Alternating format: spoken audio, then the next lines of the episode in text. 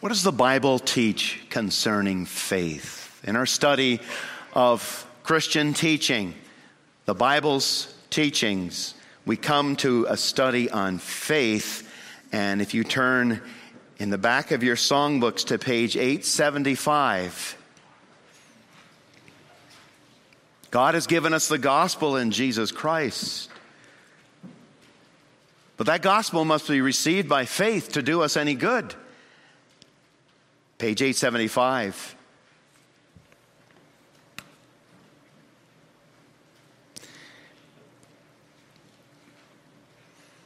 And so, question 20 asks Are all people then saved through Christ?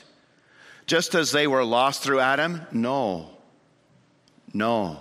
Only those are saved who, through true faith, are grafted into Christ and accept all his benefits. What is true faith? True faith is not only a sure knowledge, knowledge, by which I hold as true all that God has revealed to us in His Word. It is also a wholehearted trust. It's the other aspect of faith, trust, which the Holy Spirit works in me by the gospel.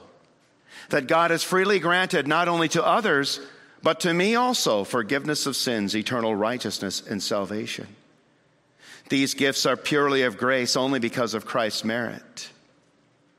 What then must a Christian believe? All that is promised us in the gospel, a summary of which is taught us in the articles of our Catholic and undoubted Christian faith. And that's what we hope to study next the summary of the Bible's teaching in the Apostles' Creed. Well, brothers and sisters, let's turn now to Matthew 14 where we see an instance of faith and doubt. Page 975 in your Pew Bibles.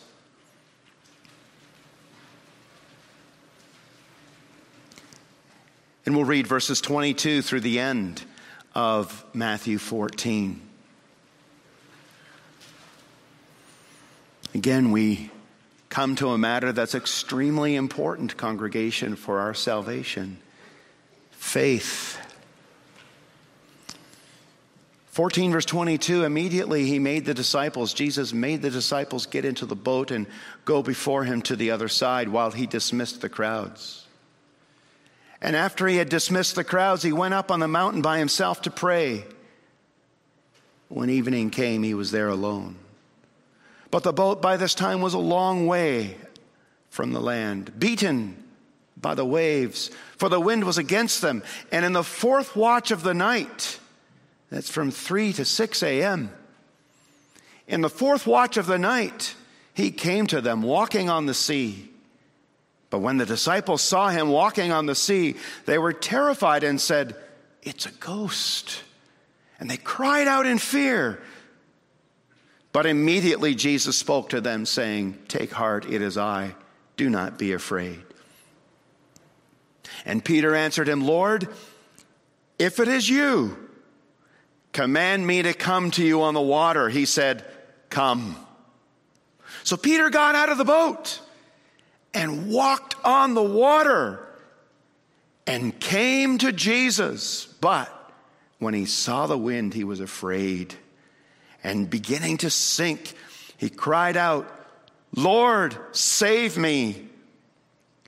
Jesus immediately reached out his hand and took hold of him, saying to him, Oh, you of little faith, why did you doubt? And when they got into the boat, the wind ceased, and those in the boat worshiped him, saying, Truly, you are the Son of God. And when they had crossed over, they came to land at Gennesaret. And when the men of that place recognized him, they sent around to all that region and brought to him all who were sick and implored him that they might only touch the fringe of his garment. And as many as touched it were made well. This is God's word. May he bless us and build us by it, congregation. Brothers and sisters in Jesus Christ, from the law, from the law of God, we learn we're great sinners in need of a great Savior. And that great Savior must be both fully human to stand in our place, become sin for us, and pay the wages of sin, which is death. He must be sinless human. But he must also be fully divine to have enough power to bear the weight of God's wrath, infinite wrath in his humanity. He must also be divinely powerful. From the law of God, we learn we're great sinners in need of a great Savior. And from the gospel of God,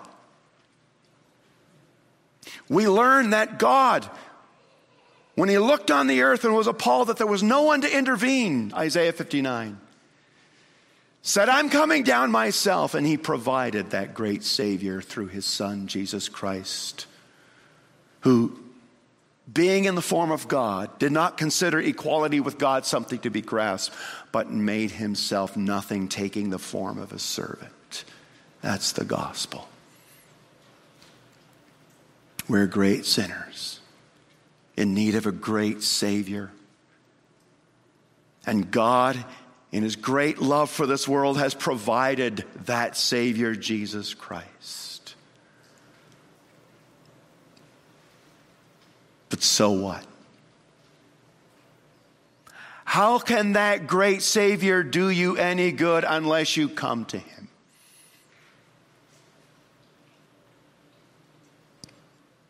And that's the only way to escape God's wrath and return to God's favor is to believe in the Lord Jesus Christ. Faith alone takes you to Him, unites you to Him, and gives you all the salvation that He has accomplished for you, that God has provided for you in Him. Faith alone. We have to come to Jesus as sinners and personally embrace Him as our Savior. That's what faith is. And that's what we want to see this afternoon. What is true faith? And yet, often our faith is assaulted by doubts about Jesus. And then only faith in Jesus can overcome these doubts. Faith versus doubt. First, we see that faith is stepping out to come to Jesus. Secondly, faith is assaulted by doubts and sinks down. And thirdly, faith is restored to stand firm again by looking to Jesus and taking his outstretched arm. First, then, faith means stepping out to come to Jesus. There's a great Savior. What will you do with him? There's so many who grow up with him just assume him, but never come to him and live in unbelief.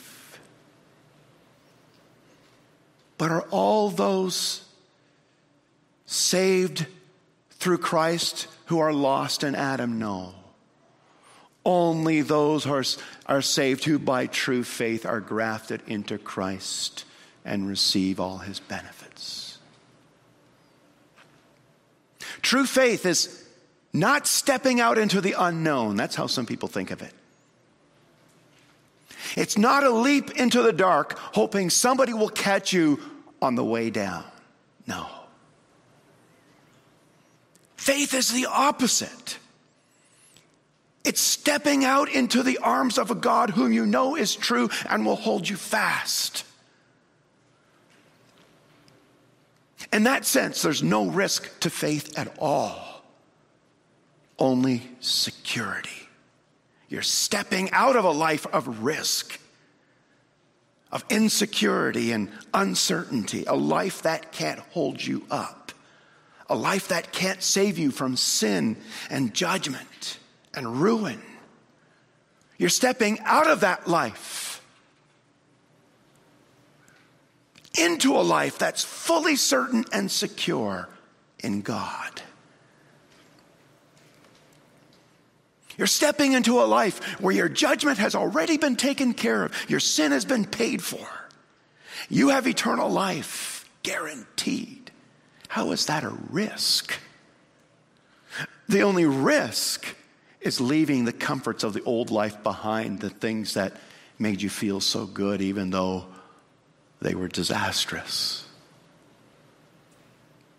Think of it this way faith is jumping out of a sinking ship where there's no hope of survival. Jumping out of a sinking ship into a sound and safe ship that's on its way to God and His paradise and is the true Titanic that is absolutely unsinkable. Not the false Titanic that did sink. Truly unsinkable. That's faith. Jumping out of the sinking ship of your own life of sin into the unsinkable ship of the triune God through his Son, Jesus Christ, that's on its way to glory. It's the only reasonable choice to make in your life. It's foolish to stay in your sinking ship or to jump into another sinking ship. That's what some do. They say, Oh, this idol isn't working for me. Let's try that one. It's foolish to stay in your sinking ship or to jump into another sinking ship. That can't save you. And the only right and reasonable choice is to step out of your life of sin and come to Jesus for new life righteousness and life, to escape judgment and return to God's favor. Now, this faith has two components. There's first the mind or the knowledge component to true faith. You have to know there is this ship out there, this unsinkable ship. You have to know what it is made of. You have to know who it is. You have to know why it's good. That's the message of the Bible. God has provided an unsinkable ship for you. True faith, says the Catechism, is a sure knowledge by which I hold as true all that God has revealed to us in His Word. Faith studies the Bible, it trusts God's Word to be true and reliable. It's a sure knowledge. And as you learn the message of the Bible, the Holy Spirit persuades you that this message of God's salvation in Jesus Christ is true and real. And there's no other message like it anywhere that holds water. No other way out of your predicament of sin and death. And while the Holy Spirit is persuading you, of the truth of the Bible's message, he's also showing you that the way of salvation promoted in other religions cannot work, is man made, is inherently unreliable, and is a lie. He shows you that to trust in science or medicine or human government is inherently unreliable and over centuries has done nothing to rescue man from his sinful state. For example, the Holy Spirit shows you that the Quran is a corrupt book written by a corrupt man named Muhammad and teaches a corrupt way of salvation, which leaves sinners to pay for their own sins. The Holy Spirit shows you that only the Bible is not man made, only the Bible comes from God. Only the Bible proves itself true against every attack that comes against it. And only the Bible provides that true wisdom that solves the problem of how unholy sinners can be made right with a holy God. And only the Bible provides the true narrative of this world and your life in it. How God created everything very good, how we sinned against Him and came under a curse, and how God loved this world so much that He sent His Son to come under that curse. That every sinner who believes in him will not perish but have everlasting life. That's the true narrative. And only the Bible presents the gospel, the true gospel, that God saves sinners from their sin to serve Him. And the truth of Scripture is confirmed in so many ways by manuscript evidence, far more manuscript evidence than any other ancient book. By historical and archaeological evidence as well.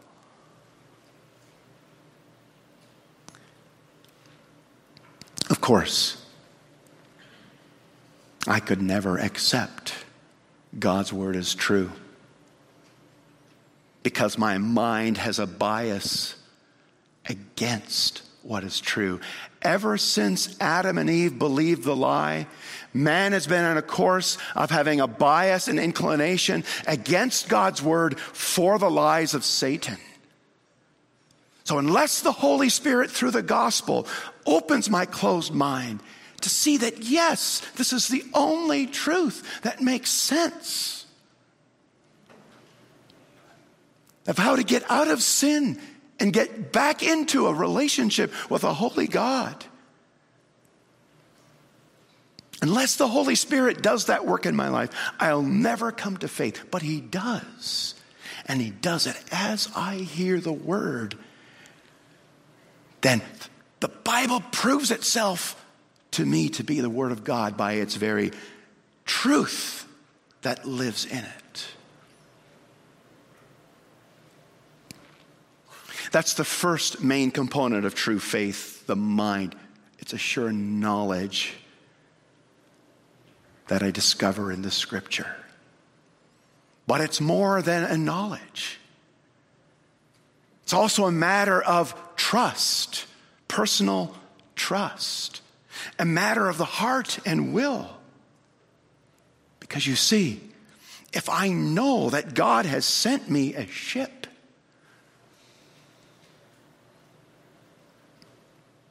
but I prefer to stay in my own sinking ship and never take the step, make the choice to come to Jesus Christ to step out of my ship and jump into His, jump into Jesus' arms, I will never be saved. So I must also personally trust that this ship has been sent by God to me. And it's for me, and I need it for my life. And then it, God grants to me righteousness, salvation, and eternal life. And so we see both those sides of true faith a sure knowledge and a personal trust. And that's what we see in Peter. When Peter sees Jesus coming on the water, at first, the disciples think they've seen a ghost, but when he speaks to them, it is I, the Lord, do not be afraid. Peter believes in him and he entrusts his life to Jesus and he steps into the turbulent waters of the Sea of Galilee to come to Jesus. And this is a reasonable thing for Peter to do, it's not crazy. Why is it reasonable? Not because Peter's so good at walking on water, but because Jesus is so powerful to save us and hold us up. And Peter has all the evidence. He has witnessed so many miracles, and he has the truth of the Word of God on it. And so he steps out to come to the Lord Jesus Christ, not trusting in himself at all. If it's you, give me the command and I will come. And Jesus says, Come. And as soon as he gives the command, it is the right thing to do. And you cannot fail in obeying Jesus' call to come because it leads to Him. It leads to Him. Now, we might not be boating, brothers and sisters, in the Sea of Galilee right now, yet we're called to faith in so many similar situations. Faith is just entrusting your life to Jesus' power and Jesus' love. Entrusting your life of upheaval in a sinking ship to Jesus' power and love in the midst of the storm and expecting Him to hold you fast. That's faith. Are you trusting in God's Son for your forgiveness of sins and for your righteousness before God and for your eternal salvation? Are you trusting in Jesus Christ to lead you safely to the other side, to life? Guaranteed. With Him, you're safe. But secondly, our faith in God and in His Son is assaulted by many doubts and on many fronts. And when we doubt, we begin to sink. And we see that in this passage as Peter is walking on the water, upheld by the power of Christ. Peter lets go. He lets go of Jesus, and I mean that spiritually. His faith gets its focus off Jesus. And he begins to focus on the wind, on the waves, on the turbulence, on the troubles and their power on the Goliaths around him. And he begins to doubt that Jesus will hold him fast. And as soon as he doubted Jesus, what happened? He started to sink. He doubted that Jesus would keep him safe. He doubted that Jesus could keep him safe. He suddenly began to believe that the troubles of life would overpower him and take him down, and Jesus was not good enough and not great enough to rescue him, to keep him. And it's in that moment when he took his eyes off Jesus and his focus became the wind and the waves. He started to sink. Doubt began to sink him. And, brothers and sisters, this is not unusual. Look at most of the saints in the Bible, and you will discover doubt. They fought with doubt. Most of them went through times when they doubted God and His Christ, and they doubted the promises. And as believers, we're so often in the spot of the Father, remember? That Father who wanted Jesus to heal his son from a demon, from demon possession. And this father said to Jesus, If you can do anything, take pity on us and help us. Jesus answered, If you can. All things are possible to him who believes. The father responded, I do believe. Help my unbelief. I do believe. Help my unbelief. As sinners trusting in Jesus Christ, brothers and sisters, our faith is never operating at 100%. If God saved you because your faith was perfect, you'd never be saved. But Jesus said, even if your faith is as small as a mustard seed, it's grabbing onto Jesus, and He's the one Not the strength of your faith, but the strength of the one you believe in who will save you. Some, sometimes doubts can be intellectual. Someone asks a question about the Bible that shakes you to the core. Someone points out to you what looks like a contradiction in the Bible, and your faith is unsettled. Someone mocks the Bible and intimidates you, and you wonder is the Bible really the Word of God? Like, really, did Elisha actually make the axe head float? Did God really create the world in six days? Six real days? Come on, was Jesus really conceived and born of a virgin? And did he really rise from the dead? And these doubts can make you flounder and waver in your life and sink. Sometimes doubts can be emotional. If you go through a time of great sorrow or disappointment, or the loss of a job or bankruptcy, or you're wounded by family or friends, you go through the death of a loved one, you might seriously be tempted to doubt whether God is really good and whether He cares for you and you can trust His promises for you. Does He really love me? Sometimes our doubts are emotional. Sometimes our doubts are more moral and spiritual when we're not walking with God so closely, when we're backsliding, when we're not in the Word of God and in prayer, keeping our eyes fixed on Jesus, when we're allowing sin to have a heyday with our minds and in our lives. Then the, pre- the person and the power of Jesus become more distant. And then suddenly doubts can rush into your life and start to plague you and drag you down.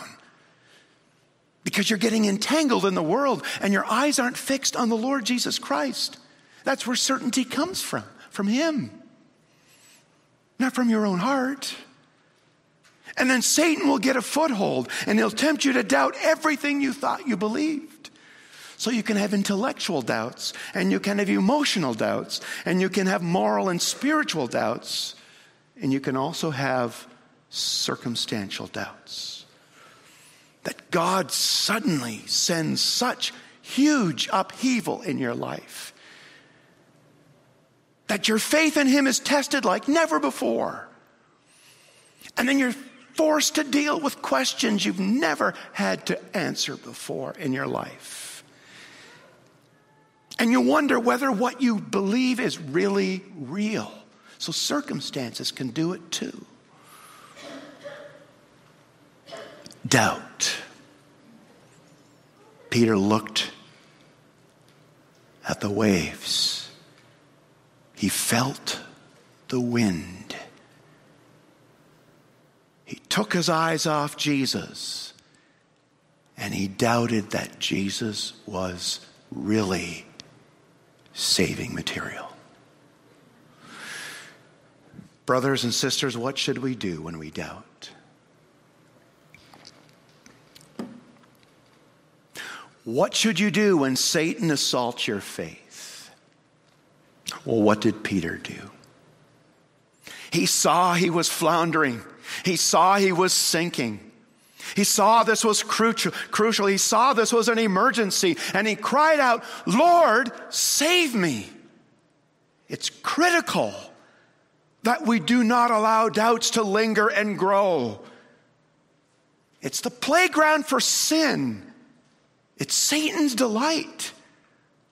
The longer you keep your eyes off Jesus, the author and finisher of your faith, the lower you will sink, and sinking can happen fast. Don't let them linger. Intellectual and spiritual honesty requires that you go after your doubts. Don't trust your doubts, first of all. Don't trust them. There's no reason to assume that your heart and mind are in the right place. Why would you think that? Why would you assume that? Why would you assume your doubt is more valid and trustworthy than the thing you're doubting, especially the never changing Word of God? That would be arrogant. And to be contrary to experience. Because we know the human heart is very deceptive and proud and not to be trusted. So don't trust your doubts. Let's start there. And don't discard the truth by listening to other doubters, because then you really haven't investigated the truth. You're just following the biases of others, of other people's unbelief. So don't trust your doubts or the doubts of others. Rather, secondly, investigate the matter that troubles you. If God is worth believing, then he is worthy of your thorough investigation, honest investigation. If God's word is worth believing, then his word is worthy of your thorough investigation. Let the Bible prove itself to you if it is the word of God. You see, by running away from Jesus and not looking to him, is no way to deal honestly with doubt. Seek counsel from someone who has traveled through doubt. Seek counsel from someone who knows the Bible well and has studied the matter that troubles you. Seek support from someone who has gone through heavy storms. And above all, pray that the Lord will rescue you from your, if you are real, Lord. Rescue me from my uncertainty and bless my study, my investigation. And get your nose into the Bible for more often than not, doubt comes from not reading it properly, not knowing it well enough, and not seeing God as clearly as we should. Doubt. And as you look to Jesus and cry out to Him earnestly and honestly, the one your faith let go of in doubt will not let go of you. Here's the guarantee the one your faith let go of in doubt will not let go of you. He'll make you stand firm in faith again. That's what we see thirdly. But, verse 30, when Peter saw the wind, he was afraid and beginning to sink, he cried out, Lord, save me. And Jesus immediately reached out his hand and took hold of him, saying to him, O you of little faith, why did you doubt? And when they got into the boat, the wind ceased, and those in the boat worshiped him, saying, Truly, you are the Son of God. Look at the results. Number one, Jesus immediately reached out and took hold of him. Oh, yes, he rebuked him for his doubt. But he immediately answered his cry when he was sinking. Sometimes we worry that if we doubt, Jesus will be so offended at the terrible questions that we have about him. The doubts that we have whether he really is who he says he is. He'll be so offended, he'll never listen to us again. He'll reject us. No, look at this. Lord, save me. And immediately he reached out his hand and took hold of him. What love our Lord Jesus has for doubters who cry out to him. Hmm. He takes us, he holds us, and he lifts us up and sets us back on the solid rock of his word. It's amazing. And the second thing we see here at the end is Jesus used Peter's doubt to make him and the other disciples who were with him stronger in their faith. Imagine that. You can go through a season of terrible doubt. But when you deal with it, and you call on the name of the Lord, and you look to Him, and you investigate His Word, you'll come out much stronger on the other side, like the disciples in the boat. Jesus comes on the boat, the wind ceased. And now their confession of faith in him has advanced. Truly, this is the Son of God. You are the Son of God. And then the third thing the presence of doubt, though it attacks faith, does not negate faith. Remember that. The presence of doubt in your faith, though it attacks faith, does not negate it. No one's faith, remember, is operating at 100%. Our faith in God always has some level of weakness, but faith, even as small as a mustard seed, is clinging to the right person, Jesus. And that right person will not let go of you, though you might loosen your grip on him. You have stepped out into the right ship that cannot sink. Even when that ship can toss back and forth and you wonder what it's really going to hold you, Christ is there. Trust in the Lord Jesus Christ, and you will be saved. And when your trust is assaulted, by doubt. Take your doubts to Him and trust in the Lord Jesus Christ, and you'll be saved from your doubts too.